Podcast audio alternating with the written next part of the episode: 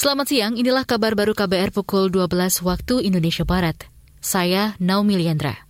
Berita pertama, Bank Indonesia mencatat posisi cadangan devisa pada Januari meningkat sebesar 138 miliar dolar Amerika Serikat. Juru bicara BI Erwin Haryono mengatakan, posisi cadangan devisa tersebut setara dengan pembiayaan lebih 10 bulan impor dan pembayaran utang luar negeri pemerintah. Dia mengatakan jumlah itu berada di atas standar kecukupan internasional sekitar 3 bulan impor. BI menilai cadangan devisa tersebut mampu mendukung ketahanan sektor eksternal serta menjaga stabilitas makroekonomi dan sistem keuangan. Menurut dia, peningkatan posisi cadangan devisa tersebut dipengaruhi oleh penerbitan global bonds pemerintah dan penerimaan pajak pada awal 2021. Bank Indonesia memandang cadangan devisa tetap memadai, didukung oleh stabilitas dan prospek ekonomi yang terjaga, serta kebijakan dalam mendorong pemulihan ekonomi. Kita ke Balikpapan. Pemerintah Provinsi Kalimantan Timur menerbitkan instruksi dua hari di rumah saja pada Sabtu dan Minggu. Wali Kota Balikpapan Rizal Effendi mengatakan, instruksi untuk pengendalian dan pencegahan COVID-19 itu berlaku di seluruh kabupaten dan kota se-Kalimantan Timur.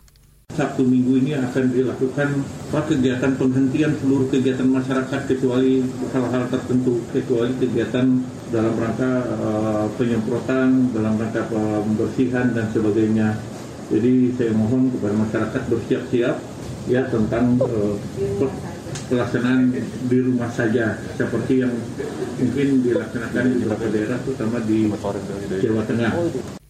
Wali Kota Balikpapan Rizal Effendi mengatakan dua hari di rumah saja akan dimulai Sabtu besok. Aturan tersebut berlaku dengan batas waktu yang tidak ditentukan.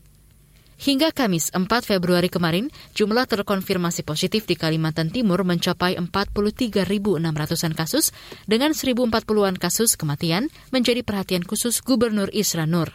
Kita beralih ke berita selanjutnya.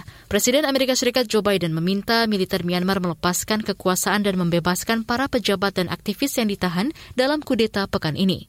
Biden menyampaikan itu dalam pidato kebijakan luar negeri pertamanya pada Kamis waktu setempat. Biden mengatakan Amerika Serikat sedang bekerja dengan sekutu dan mitra untuk menanggapi kudeta tersebut. Kata dia, keinginan rakyat dan hasil pemilu Myanmar tak bisa dikesampingkan. Dia meminta militer Myanmar melepaskan kekuasaannya.